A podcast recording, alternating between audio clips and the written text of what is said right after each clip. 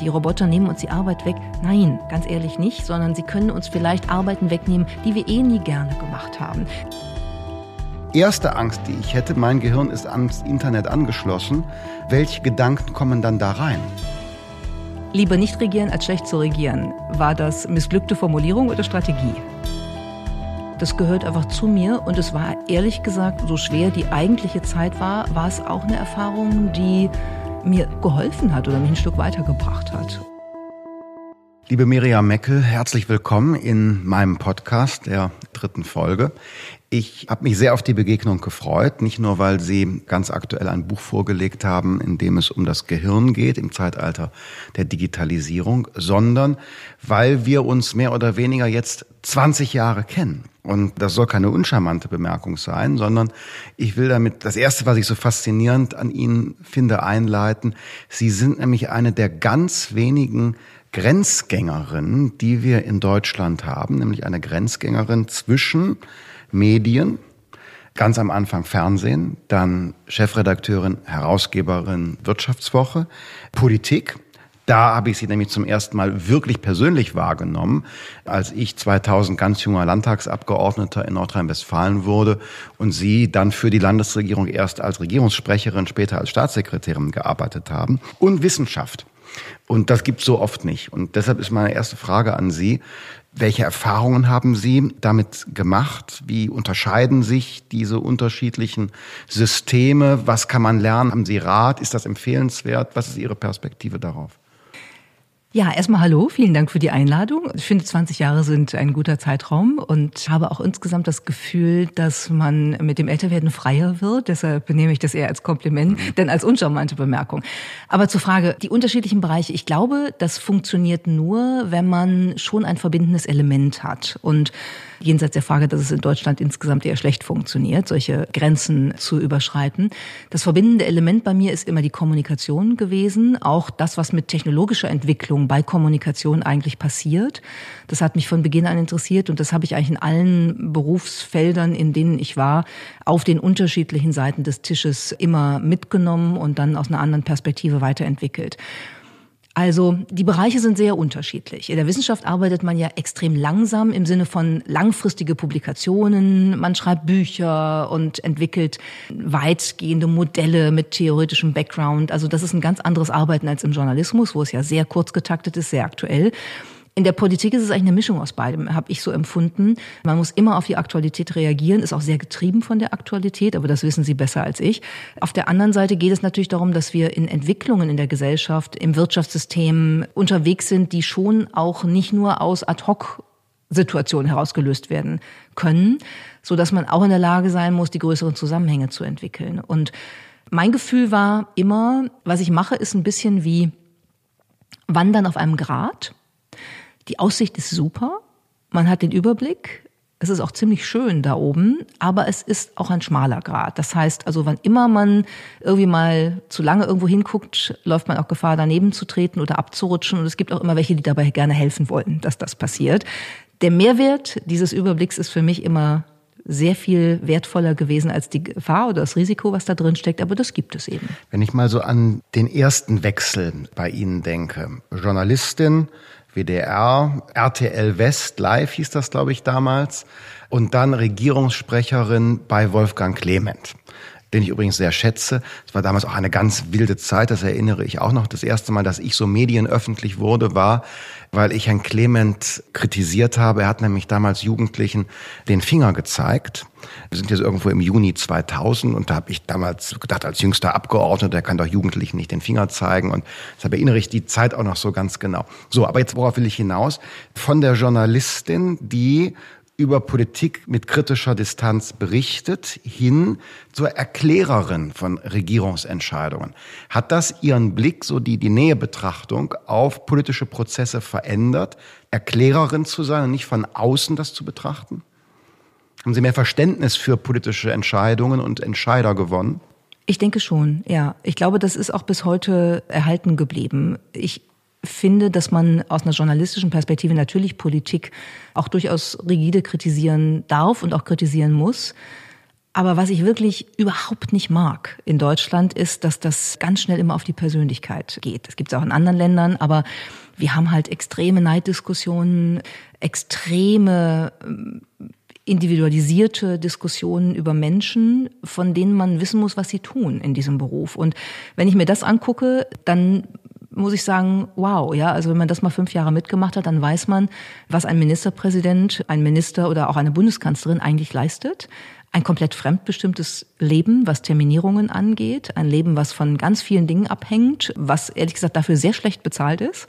Und das hat bei mir immer dazu geführt, dass ich dieses Politiker-Bashing nicht leiden kann. Das ist vielleicht ein Punkt. Der zweite Punkt ist, dass ich, glaube ich, sehr schnell realisiert habe, wie kompliziert politische Kompromissfindung ist Manchmal ist sie so kompliziert, dass sie komplizierter ist, als sie sein darf, glaube ich. Gerade in unserer jetzigen Zeit merken wir das ganz oft. Aber es ist eben auch nicht leicht, den richtigen Weg zu finden. Und es ist vor allem nicht leicht in einer Gesellschaft, die zunehmend veröffentlicht wird. Das heißt, es gibt ja kaum mehr irgendwelche Arkanräume, wo man wirklich mal Ideen so diskutieren kann, dass man offen sagen kann, lasst uns mal darüber nachdenken, ob wir das nicht machen sollten, ob das nicht ein Ansatz sein könnte. Sofort spielt jemand was raus, sofort wird es über die sozialen Medien weiterverbreitet.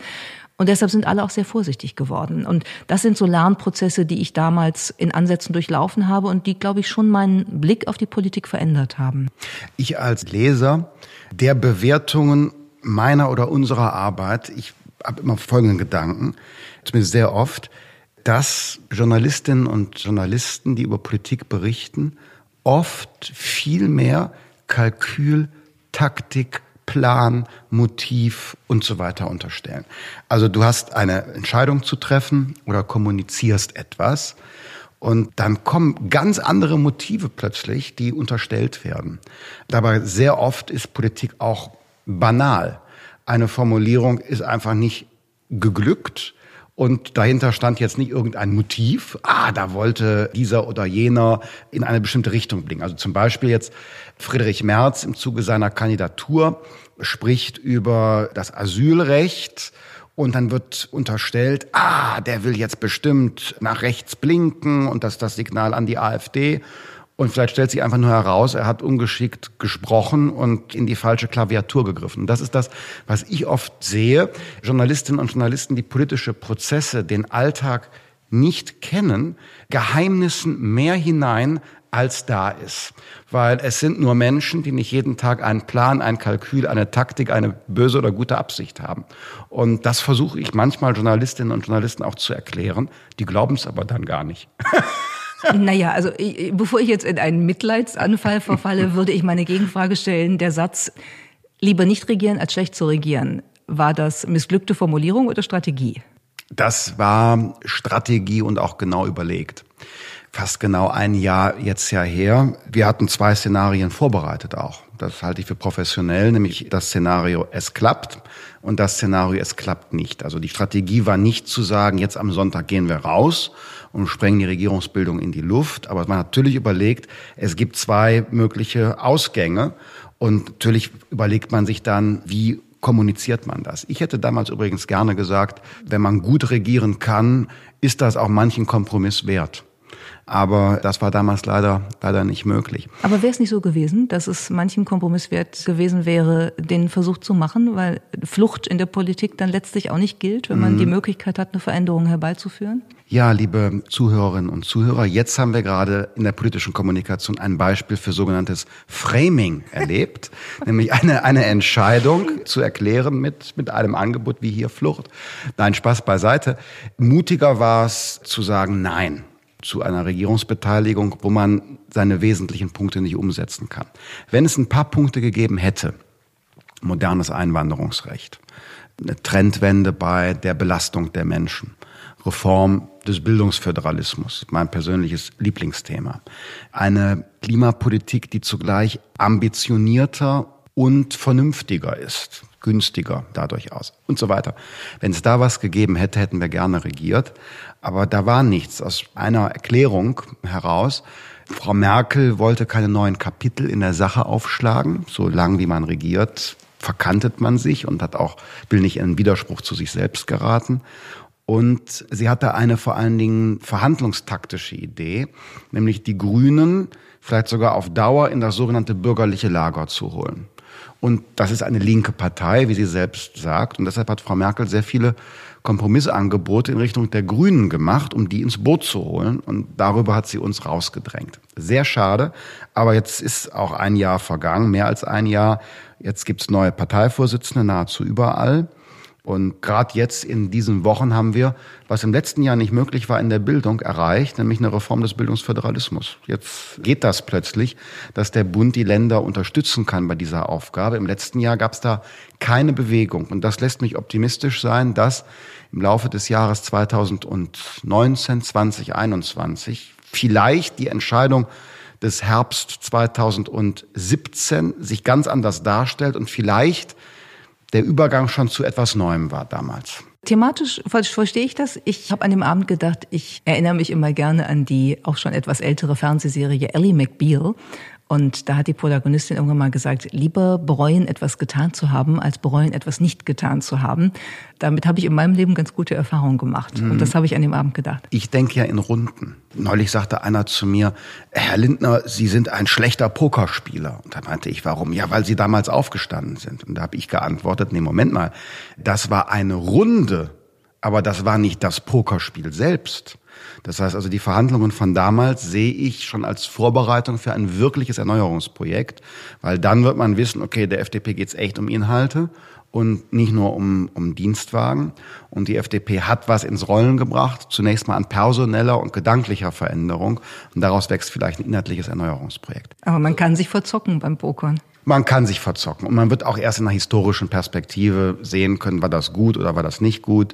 Ich fühle mich jedenfalls besser mit der Regierung in Nordrhein-Westfalen, die wir gegenwärtig haben. Die läuft nämlich gut. Mit Armin Laschet, die habe ich im letzten Jahr gebildet.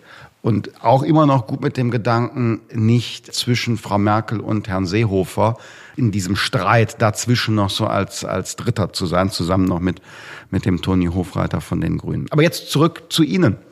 Die gelernte Journalistin dreht das Gespräch um, aber ich habe ja Sie eingeladen, um etwas über Ihre aktuellen Projekte zu erfahren. Aber bevor ich die anspreche, wollte ich gerne noch ein älteres Projekt ansprechen, das ist schon einige Jahre her. Aber das fand ich so mutig, so hilfreich, so hoffnunggebend, nämlich Ihr Buch über Ihren Burnout. Wie sehen Sie heute darauf zurück? Ich glaube, es liegt acht Jahre zurück, ne, Zehn. ungefähr. Zehn, Zehn Jahre, Jahre schon, ja. Wahnsinn, wie die Zeit mhm. vergeht. Ich schaue da, also erstmal, ich schaue jetzt nicht ständig darauf zurück, sondern es ist einfach ein Teil meines Lebens geworden und ich schaue nicht zurück im Glück, logischerweise, weil das eine wirklich schwere Zeit war, aber ich schaue auch nicht zurück im Zorn, sondern das gehört einfach zu mir und es war ehrlich gesagt so, so schwer die eigentliche Zeit war, war es auch eine Erfahrung, die mir irgendwo geholfen hat oder mich ein Stück weitergebracht hat. Und ich habe ein paar Dinge gelernt. Nicht alles, was man gelernt hat, kann man dann auch immer. Zum Beispiel? Ja, dass ich zum Beispiel auf meinen Körper höre, wenn der signalisiert, jetzt ist mal gut. Und in so Phasen gegen Ende eines Jahres wie jetzt gibt es solche Signale und dann muss man eben auch darauf antworten. Und zwar nicht, indem man sie mhm. wegdrückt, sondern mhm. indem man einfach sagt, okay, jetzt war auch viel und du hast auch eine Menge gemacht und jetzt reicht's auch mal. Mhm. Und dann muss eine Pause her. Oder bestimmte Dinge, weil ich meditiere zum Beispiel seitdem recht regelmäßig mache so bestimmte Sport- und Yoga-Mischungen, solche Dinge, die einfach auch einen Ausgleich bieten. Gehe laufen, ich habe mir das Klavierspielen zurückerobert, was davor irgendwie seit, weil ich für Jahrzehnte fast tot war und jetzt wieder da ist. So Dinge haben sich daraus ergeben und die helfen mir so ein bisschen einfach den ja doch durchaus vorhandenen Stress in meinem Berufsalltag oder überhaupt in meinem Leben ganz gut auszugleichen. Das wollte ich gerade sagen, wenn man sieht, was Sie machen. Herausgeber eines führenden Wirtschaftsmagazins, Sie schreiben Bücher, Sie reisen, Sie sind in den Medien präsent, Sie sind Keynote-Speakerin. Also ich habe nicht den Eindruck, dass die Konsequenz aus dem Burnout war weniger zu tun. Nee, vielleicht ist auch weniger nicht das Richtige. Ich erinnere mich an ein Gespräch, was ich mit meinem Arzt damals gehabt habe, und der hat gesagt, wenn Sie versuchen, ein anderer Mensch zu werden, werden Sie damit scheitern weil niemand kommt über seine Interessen, seine Veranlagung, seine Neugier und seine Persönlichkeit hinweg. Und das ist ja vielleicht auch sehr schön, dass es so ist. Aber man kann natürlich versuchen, die Energie, die man hat, die auch nicht irgendwie wegzudeklinieren ist, in die richtigen Dinge zu lenken. Und das ist zum Beispiel etwas, was ich sehr konsequent mache, dass ich mich möglichst wenig einspannen lasse für Sachen, auf die ich eigentlich keine Lust habe. Natürlich gibt es solche Termine und so, ne, klar. Aber das ist deutlich weniger geworden heißt auch deutlich mehr absagen und insgesamt für sich eigentlich ein Gebiet finden, einen Einsatz finden, wo man wirklich das Gefühl hat, bei sich selber zu sein und die eigenen Kompetenzen und Möglichkeiten wirklich ausschöpfen zu können. Ist auch ein Punkt, warum wir jetzt was Neues gegründet haben bei uns in der Verlagsgruppe mit ADA, unserer Plattform für das digitale Leben und die Wirtschaft der Zukunft. Das ist mein Themengebiet. Ich glaube, da liegt absolut unsere Zukunft. Wir machen zu wenig in Deutschland. Ich habe da eine Energie, die ich gerne einbringen möchte und jetzt suchen wir die Plattform dafür und entwickeln die Plattform dafür. Und das ist dann auch ein Glücksmoment, wenn sowas gelingt und wenn solche Möglichkeiten gegeben sind und solche Entfaltungen gegeben sind, dann ist ja auch Stress ein anderer, als wenn ich was tue, was ja, ich eigentlich machen will. Ne? Mhm. Ja, also Burnout ist auch mein Gefühl, also Erschöpfung entsteht insbesondere dann bei den ungeliebten Dingen, mhm. den lästigen Dingen, dem Pflichtprogramm. Also wenn man einer Leidenschaft nachgeht, und das ist vielleicht eben auch eine berufliche Leidenschaft, dann bin ich zumindest auch weniger stark erschöpft, zum Beispiel Wahlkampf. Ja, das ist. Ist eine Leidenschaft? Ach, großartig. Ich liebe das. Unter Leute zu sein und zu kommen, äh, zu sprechen, was zu erklären. Auch dieses, dieses Wettbewerbliche. Wissen Sie, andere sagen, oh, furchtbar wieder Wahlkampf, schon wieder eine Wahl. Ich denke, super. Raus auf die Autobahn, in die Hallen, in die Fußgängerzonen, versuchen Leute zu überzeugen. Für mich ist eher erschöpfend viele Sitzungen, Gremiensitzungen, wo jeder sich meldet, und alles gesagt ist, aber noch nicht von jedem. Und das ist eher für mich Erschöpfung. Das ist Bore-out dann auch eher. Das ist Bore-out. Auch ja. das gibt's ja, Bore-out. Ja, tatsächlich. So, aber jetzt zum aktuellen Buch. Ada kommt auch gleich noch dran, wenn wir das zeitlich schaffen. Sie haben ein Buch vorgelegt, Mein Kopf gehört mir. Eine Reise ins eigene Gehirn. Auch in das ganz persönliche Gehirn. Was hat Sie da angetrieben und vielleicht können Sie kurz erklären, um was es geht. Noch nicht jeder hat es gelesen. Das Buch heißt Mein Kopf gehört mir, eine Reise in die schöne neue Welt des Brain Hackings. Und Brain Hacking ist vielleicht der zentrale Begriff, der aus USA zu uns kommt und der beschreibt, dass wir beginnen, das Gehirn zu manipulieren, um es leistungsfähiger zu machen, um möglicherweise es sogar irgendwann ans Internet anzuschließen und mit anderen Gehirnen zu vernetzen. Und die eine Motivation, die mich zu diesem Buch gebracht hat, ist, dass ich mich wirklich seit, ja, ich würde sagen, 15 Jahren mit dem Thema Mensch-Maschine-Merger beschäftige. Also wie wachsen die Maschine und der menschliche Körper, das menschliche Denken und die Software zusammen? und bin so seit einigen Jahren dann immer stärker aufs Gehirn geleitet worden, weil das sozusagen bislang ja echt uneroberte Zone ist und auch in mancherlei Hinsicht eine Blackbox immer noch. Und trotzdem beginnen wir eben als Schritt für Schritt ans Internet anzuschließen und Geräte zu entwickeln, mit denen wir beispielsweise über Stromzufuhr unsere Aktivitätsmodi, unsere Entspannungsmodi steuern können oder glauben, das zu können. Wir nutzen in der Medizin Hirnimplantate, um beispielsweise querschnittsgelähmten Menschen zu ermöglichen, dass sie sich wieder mithilfe eines Roboterarms durchdenken und Steuern des Roboterarms bewegen können oder ein Getränk zu sich nehmen können oder kommunizieren können. Das hat mich sehr fasziniert, weil das Gehirn ja, und das ist die zweite Motivation, so der Sitz von, von allem ist, was eigentlich ein, eine jede Persönlichkeit, einen jeden einzelnen Menschen ausmacht. Nicht nur in der, in der Ratio, sondern auch was die Gefühle und die Empathie und alles, was dazu gehört, anbetrifft. Und dann habe ich wirklich über drei Jahre recherchiert und bin rumgereist und habe ganz viele Gespräche geführt, ganz viel gelesen. Und irgendwann war das dann so gereift, dass ich gedacht habe, jetzt schreibe ich es auf. Und dann ist das Buch entstanden. Es gibt ja beispielsweise bei Facebook das Bemühen darum, Technologien zu entwickeln, die unsere Gedanken direkt in E-Mails und SMS übertragen. Das haben Sie ausprobiert. Oder? Also Facebook hat das Gerät ja noch nicht auf den Markt gebracht, deshalb dieses Gerät kann ich nicht ausprobieren. Hm. Aber ich habe an der Uni Tübingen ausprobiert, ob das klappt, dass man durch Denken schreibt. Und ähm, geht das? Das geht tatsächlich. Es geht da langsam. entstehen dann Worte. Da stehen, entstehen Worte, genau. Man muss sich dann eine Elektrodenhaube aufziehen, dass über EEG eben die Hirnströme analysiert werden können und Hochleistungsalgorithmen können dann die Muster entdecken in den neuronalen Signalen meines Gehirns, die entstehen, wenn ich ein A denke oder ein D oder ein Z denke. Und das trainiert man so 10, 15 Minuten mit dem Computer und dann weiß der Computer, welche Muster, welche Buchstaben reflektieren. Und dann kann ich anfangen zu schreiben. Ich muss mich dann auf so ein Buchstabenglücksrad auf dem Bildschirm konzentrieren. Und wenn ich lang genug auf ein A gucke und mich konzentriere, dann entsteht das A auf dem anderen Teil des Computerbildschirms. Und so habe ich das Wort Interface, Schnittstelle, äh, geschrieben zum Beispiel. Das hat schon einige Minuten gedauert, aber es funktioniert. Das, ist wirklich das werden ja die Anfangsanwendungen ja. sein. Das heißt, irgendwann geht es, dass ich meine E-Mail nicht mehr diktiere, sondern dass ich sie denke. Genau, es werden Geräte entwickelt, die wir dann irgendwie am Kopf anbringen können und mit denen wir tatsächlich dann über Hochleistungs-KI unsere Gedanken als Muster analysieren mhm. lassen können und dann in Text verwandeln lassen können. Ist das schon Brain Hacking? Ich finde schon, dass das Brain Hacking ist. Also ich glaube nicht, dass es eine invasive Methode braucht, sondern dass es einfach darum geht, die Schnittstelle zwischen der Entstehung von Gedanken und dem Output unserer Gedanken, den wir jetzt im Wesentlichen durch Sprache ja vollziehen, dass wir diese Schnittstelle sozusagen erobern über Computertechnologie, dann hat das schon was mit Brain Hacking zu tun. Mhm. Und ist das dann, also wie ist da Ihre ethische Bewertung? Also ich würde zunächst mal sagen, wenn meine Gedanken in dem Sinne gehackt werden, dass sie von außen manipuliert werden. Da würde ich sagen, okay, das ist ein ethisches, nicht nur ein ethisches Problem, das ist ein Fundamentalproblem.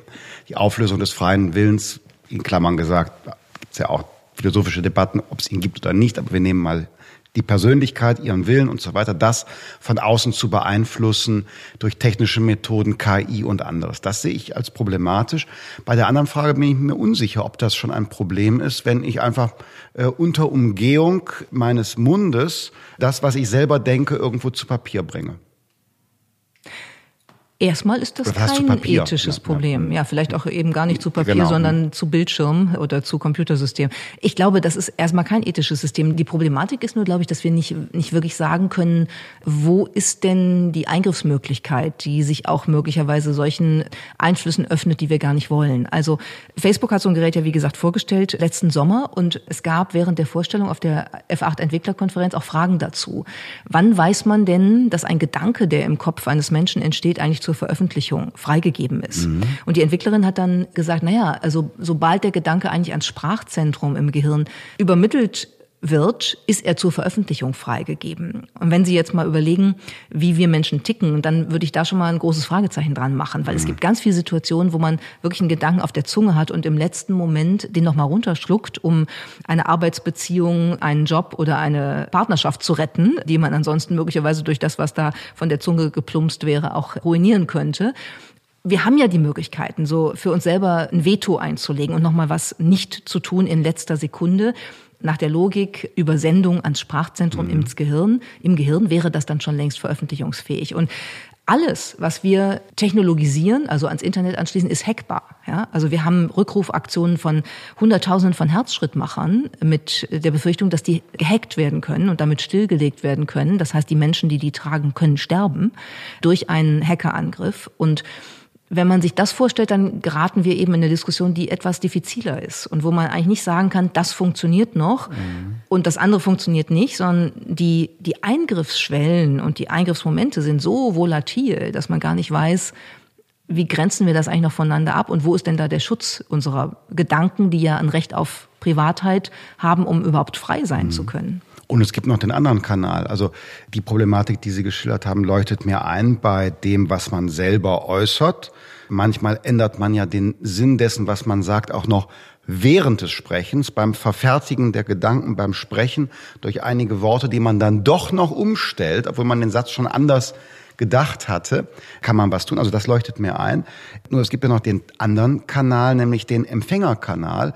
Also die erste Angst, die ich hätte, mein Gehirn ist ans Internet angeschlossen. Welche Gedanken kommen dann da rein? Und wie werden die bewertet? Und was ist dann noch mein Gedanke? Was ist der Gedanke, der von außen kommt? Was ist meine Wirklichkeitswahrnehmung? Also, das wäre meine, oder war meine erste Angst oder Befürchtung oder das Risiko, das ich sehe. Die Auflösung der Persönlichkeit, die damit verbunden ist oder ja. die Beeinflussbarkeit der Persönlichkeit. Das, das ist auch ein Punkt. Also ich finde da ganz ehrlich, dass das zwei Seiten hat. Ich finde das auf der einen Seite ziemlich faszinierend, wenn man sich beispielsweise so ein Szenario, wie Elon Musk das entwirft, vorstellt, der ja eine Company gegründet hat, Neuralink, die tatsächlich seiner Meinung nach 2050 uns alle mit Hirnimplantaten ausstatten will. Wireless, also, also drahtlose Hirnimplantate, die sich selbst mit Energie versorgen, über die wir unsere Gehirne zusammenschalten können. Das ist eine echte Zukunftsmusik, aber es gibt viele Neurowissenschaftler, die sagen, vorstellbar, dass das geht, ist ist es, auch wenn es in ferner Zukunft liegt. Und dann haben wir natürlich eine Situation, die wird interessant. Also wenn wir beide jetzt mit Hirnimplantaten miteinander kommunizieren würden, dann wäre das ein ziemlich stiller Podcast. Mhm. Damit finge es schon mal an. Aber den bräuchten wir auch nicht, weil alle Interessierten könnten sich mit ihrem Implantat in unsere Kommunikation eigentlich einloggen. Aber was ist dann, was ist dann Ihre Frage und meine Antwort oder meine Frage und Ihre Antwort? Gibt es eigentlich sowas noch oder haben wir nicht unterschiedliche Hirne, die aber zu einem kollektiven Bewusstsein äh, ja. werden, ja. wo es auch keine Intellectual Property mehr gibt, sondern wo es eigentlich nur ein Crowdsourcing von Ideen gibt, die wir gemeinsam weiterentwickeln. Also wie so ein Mindhive eigentlich, so ein Gedankenschwarm, der die Borg. Ja, genau. Ja. Sowas in der ja. Art, genau. Mhm. Ja. Ich finde das, ich finde das schon spannend. Ich glaube, die Erfahrung, die psychologische, individuelle Erfahrung in einer solchen Situation würde mich brennend interessieren. Also wenn es die Möglichkeit gäbe, das auszuprobieren, würde ich es, glaube ich, tun. Auf der anderen Seite ist es so, die Individualität des Menschen liegt darin begründet, dass jeder und jede für sich einen eigenen Entwurf der Welt hat, den man zuordnen kann, den man auch für sich selber zuordnen kann.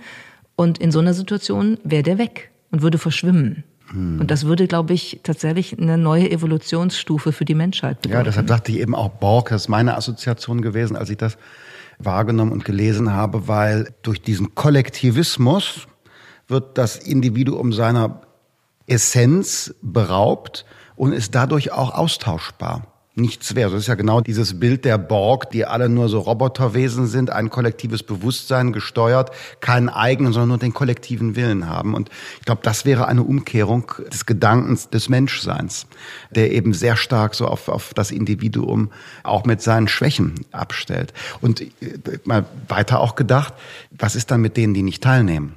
mit den Menschen, die nicht im kollektiven Bewusstsein angekommen sind oder auch vielleicht jenen, die sich das Implantat nicht kaufen können. Genau, das ist dann eine neue soziale Spaltung. Ja. Das wäre dann eine neue soziale Spaltung, ein Neurodivide. Und dann hätten wir eine Gesellschaft mit einigen gut betuchten, sehr klugen Menschen, mhm. Superhirnis und auf der anderen Seite sowas wie ein Hirnprekariat, dass man dann durch Hirn, Hartz IV ja. irgendwie fördern müsste. Ja. Das ist natürlich eine Horrorvorstellung. Ja, oder auch, es würde ja alles verzerren, wenn sich jemand überlegene Kopfrechenfähigkeiten kaufen kann durch einen Chip. Also es verzerrt ja alles, jedes, das ist ja nur ein triviales Beispiel, jede Form von Leistungsfeststellung und so weiter. Es, es entsteht ja dann auch eben eine soziale Spaltung. Es entsteht dann fast eine rassische Spaltung, dadurch, dass es dann Übermenschen gibt, die durch Enhancement ihre Leistung vergrößern können, ihren Horizont vergrößern können. Vielleicht dann noch mit künstlichen Beinen und Armen, bionisch auch noch stärker sind. Also da stellt sich die Frage danach, ob das eigentlich nicht auch eine Frage ist für den Gesetzgeber, also eine Frage der Demokratie, solchen Entwicklungen Regeln zu geben mhm. oder Grenzen aufzuzeigen. Also man könnte auch natürlich darüber nachdenken, ob man sowas wie eine bedingungslose kognitive Grundausstattung macht, dass also so eine kollektive Ausstattung mit solchen Möglichkeiten sich vollzieht, wäre aber auch eine andere Gesellschaft, die den Wettbewerbsgedanken ausschaltet. Sie haben es gerade angedeutet, wo ich gar nicht weiß, ob das menschlich funktionieren würde. Ansonsten muss ich sagen, ich bin eigentlich ja echt nicht so ein Freund von erstmal alles regulieren und dann gucken, was kommt. Ich glaube, wenn es ums Gehirn geht, sind wir in einem echt sensiblen Feld unterwegs und würde mir mindestens mal wünschen, dass die Diskussion darüber geführt wird, was das eigentlich bedeutet, wenn sowas Realität wird. Und wir haben eine Menge Dinge, die habe ich auch im Buch beschrieben, die schon passieren und die schon möglich sind. Und da könnte es schon Felder geben, wo man sagt, wir sollten doch mal gemeinsam über, über Regeln nachdenken, die wir uns geben wollen, um eben nicht zu ermöglichen, dass so eine Entwicklung passiert, wie Sie sie jetzt eben beschrieben ja, haben. Ja, weil also ich, ich bin ja auch Optimist und finde das alles gut. Ich habe es auch noch nicht zu Ende gedacht, aber die Vorstellung, es gibt Leute, die haben viel Geld und dann kaufen die sich ein besseres Gehirn, bessere Beine und Arme und, und bauen den Körper um zu einem Hybriden aus, aus Mensch und Maschine, weil sie es können, weil sie das Geld haben und sind dann in einer Gesellschaft so die Superrasse und Übermenschen. Und sie machen das nicht, weil es eine medizinische Indikation gibt, sondern einfach nur aus, aus Gründen der Leistungssteigerung.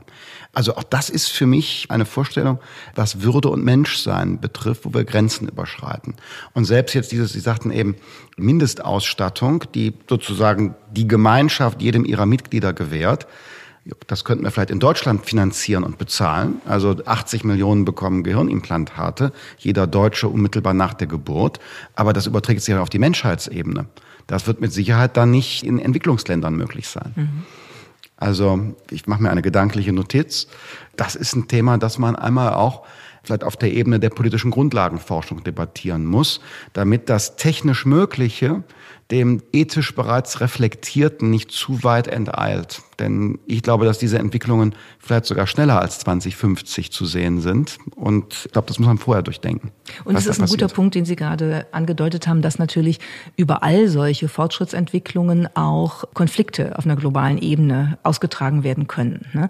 Also wenn Sie im Silicon Valley über das Thema mit einigen der, der IT-Chefs reden, dann gibt es einige, die sehr deutlich sagen, es wird bald das erste Land geben, das sagt, so bei uns ist all das erlaubt, kommt zu uns, wenn ihr euch wirklich brain enhancen wollt wollt und wir machen euch alles möglich, dann haben wir sozusagen Geopolitik über kognitive Leistungsfähigkeit, wenn man es jetzt ein bisschen mhm. übertrieben formuliert. Und das ist natürlich dann überhaupt nicht mehr machbar, damit umzugehen, wenn das über den nationalen Rahmen hinausgeht. Auch mit Regulierung nicht dann.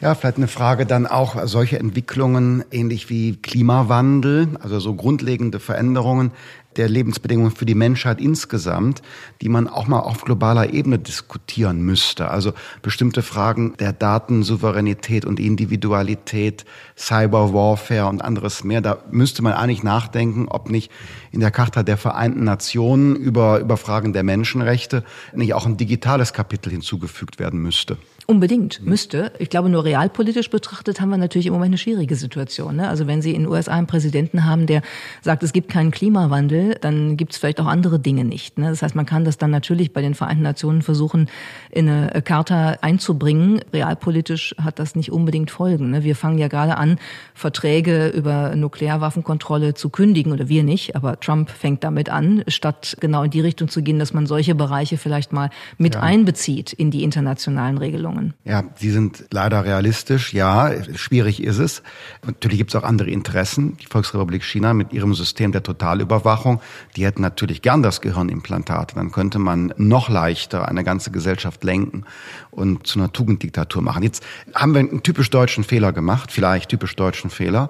Wir haben über technologische Entwicklungen gesprochen und Zukunft und haben das gleich wieder mit Bedenken gemacht. Dabei habe ich mal einen Wahlkampf sogar gemacht, Digital First, Bedenken Second. Jetzt kamen wir trotzdem in diese Bedenkenschiene. Und das will ich jetzt in der letzten Phase gleich überwinden, indem ich nämlich Sie anspreche auf ADA. Das ist ein Magazinprodukt, das Sie herausgeben für diejenigen, die den Wandel, insbesondere die digitale Welt gestalten wollen. Vielleicht sagen Sie ganz kurz was über die Publikation. Aber wichtiger ist mir noch, dahinter steckt ja eine Aussage zur Mentalität im Land. Genau, also es ist auch tatsächlich nicht nur ein Magazin. Es gibt ein vierteljährliches Magazin, was wir im Oktober zum ersten Mal rausgebracht haben. Es gibt einen sonntäglichen Newsletter, Brief aus der Zukunft.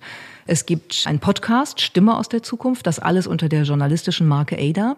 Und es gibt, und das ist eigentlich das Basisprojekt, an dem wir gerade hart arbeiten, es gibt eine digitale Bildungsplattform, die Ende des ersten Quartals 2019 starten wird, gemeinsam mit der deutschen Wirtschaft mit einigen großen zukunftsorientierten Unternehmen, auch einigen mittelständischen Unternehmen, mit denen wir sozusagen eine Community aufbauen wollen von Umdenkerinnen und Umdenkern, die mit einer gewissen Zuversicht in die technologische Zukunft schauen und die Chancen ergreifen wollen, die sich ergeben und die vielleicht auch möchten, dass Deutschland jetzt nicht zum vierten Mal hinten dran ist in der Internetentwicklung der vierten Stufe, ne, industrielles mhm. Internet, wo wir super Voraussetzungen haben, sie aber gerade leider wieder nicht wirklich nutzen. Und das ist so ein bisschen die, die größere Mission. Also wenn man es auf den Punkt bringen will, kann man sagen, wir wollen eigentlich ein bisschen helfen, einen Wirtschaftswunder 4.0 möglich zu machen, weil wir glauben, dass das geht.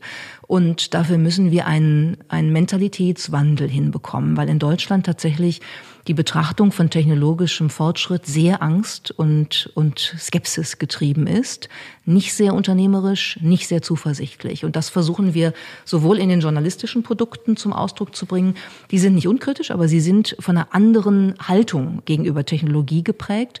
Und wir werden das in einer Learning Journey über ein Jahr hin eben auch mit all denen, die bei uns ADA Fellows werden, aus der deutschen Wirtschaft, gerne auch aus anderen Bereichen, aus der Politik gäbe es auch Bedarf, glaube ich, werden wir das nach vorne ja. treiben. Was ist das für eine Bildungsplattform? über die Sie gesprochen haben? Wir bilden ein Konsortium mit, mit deutschen Unternehmen, die sagen, wir wollen dazu beitragen, dass wir dieses Thema einer positiven Nutzung der Technologien der Zukunft wirklich in Deutschland voranbringen. Und wir schicken 20, 30 unserer Mitarbeiterinnen und Mitarbeiter, die als Influencer im Unternehmen wirken, in diese Learning Journey für ein Jahr. Die bleiben ganz normal im Job, aber kommen bei uns paar Mal im Jahr zusammen, unternehmensübergreifend, branchenübergreifend, arbeiten an Aufgaben zusammen und kriegen jede Woche kleine Impulse, Inspirationen oder Hilfestellungen zum eigenen Empowerment, sodass sie sozusagen eine eigene Learning Journey machen, jeder, der dabei ist. Sie wirken ins Unternehmen zurück und können die Erkenntnisse und das Engagement dort teilen und sie wirken hoffentlich auch in die Gesellschaft hinein, um zu zeigen, man kann auch anders auf diese Themen gucken, als wir das bislang gemacht haben. Also 2030, also ist eine Pioniergruppe. Ja, das werden, das werden insgesamt schon eher so 150, 150 180 Personen mhm. werden. Und wenn wir das ein paar Jahre machen, dann haben wir sehr schnell eine wirklich große Community. Mhm. Ja, man kann Ihnen damit nur Erfolg wünschen, jetzt nicht nur geschäftlich, unternehmerisch, sondern bei der Arbeit an diesem Mentalitätswandel. Ich beobachte das in der Politik leider auch, dass die Risiken überbetont werden. Wir führen Debatten über den Umbau des Sozialstaats, weil es fallen ja viele Jobs weg und weil ihr dann überflüssig seid, müssen wir darüber nachdenken, wie wir euch besser sozial absichern. Man könnte auch eine andere Debatte führen. Ja, es wird sich viel umbauen. Viele langweilige, gefährliche, gesundheitsbelastende Jobs werden wegfallen. Wir müssen dafür sorgen, dass tolle neue Jobs entstehen, das Ökosystem dafür schaffen und dich Einzelnen so stark machen durch lebensbegleitendes Lernen, Weiterqualifikation, dass du dann auch in einer anderen Branche, wo du gesucht wirst, neu ankommen kannst. Also dieser Paradigmenwechsel, der hängt vielleicht auch so mit unserer, dass er nicht so gut gelingt, mit unserer Staatsorientierung zusammen, den Menschen Sicherheit geben zu wollen durch den Staat, statt Sicherheit zu geben dadurch, dass man das Individuum stark macht das veränderungsbereit ist. Ich glaube, es hängt auch mit der demografischen Entwicklung in Deutschland zusammen. Das ist ja international zu beobachten, dass sie Zuversicht und das Vertrauen darauf, dass die Welt besser wird, in der wir leben in Zukunft, diese Zuversicht finden Sie in Ländern mit einer sehr jungen Bevölkerung. Sie finden sie übrigens auch in Ländern, wo sehr viel mehr noch wirtschaftlich und sozial zu gewinnen ist als in Deutschland. Also weniger, wenn ich mal so sagen darf, satuierten Ländern. Bei uns ist die demografische Entwicklung so, dass es ja äh, eher um einen Wettbewerb um Bestandsgarantien geht. Ne, man möchte nicht verlieren, was man erreicht hat. Und es ist nicht mehr ganz so leicht, wie es mal vor 30 Jahren oder 40 Jahren war, wirklich ganz enorm nach vorne zu kommen in kurzer Zeit. Stichwort Wirtschaftswunder. Und das macht was aus, weil dadurch sozusagen eine Rückwärtsgewandtheit, Schutz des Bestehenden gegenüber Angriffen aus der Zukunft sozusagen die Grundhaltung ist. Und ich glaube, das müssen wir umkehren, weil ich denke, es gibt eine Menge Beispiele dafür, dass das anders laufen kann. Wenn man, haben wir im ersten Magazin auch zum Beispiel gezeigt, wenn man sich nach Dänemark orientiert, der Einsatz von Robotics in, in Dänemark, hat in vielen Sektoren dazu geführt, dass die Arbeitsplätze geschaffen haben und dass Arbeitsqualität sich verbessert hat. Wenn man ein Unternehmen wie Otto Group sich anguckt in Deutschland, ja, Einsatz von künstlicher Intelligenz hat dazu geführt, dass extreme Prozesseffizienz gewonnen werden konnte, aber nicht auf Kosten von Arbeitsplätzen, sondern die haben mehr Leute eingestellt, was aus dem ganzen Entwicklungsprozess resultiert ist. Und solche Beispiele muss man auch mal deutlich machen, damit wir nicht immer auch in so manchmal wirklich falschen Narrativen gefangen bleiben. Ne? Die Roboter nehmen uns die Arbeit weg. Nein, ganz ehrlich nicht, sondern sie können uns vielleicht Arbeiten wegnehmen, die wir eh nie gerne gemacht haben. Niemand möchte schwere Kartons oder auch schwere Menschen hin und her hieven. Das, dafür sind wir nicht gemacht. Altenpflege, genau. genau. Aber die Zeit zu nutzen, die man gewinnt, dass das der Roboter macht, um dann in einem persönlichen Gespräch sich mit den eigentlichen Themen der Menschen auseinanderzusetzen, miteinander Zeit zu verbringen. Also wenn wir so eine Veränderung des Arbeitsmarktes uns vorstellen, dann wäre das großartig, finde ich. Was ein schönes Schlusswort. Haben Sie vielen Dank, dass Sie mich besucht haben. Danke für die Einladung.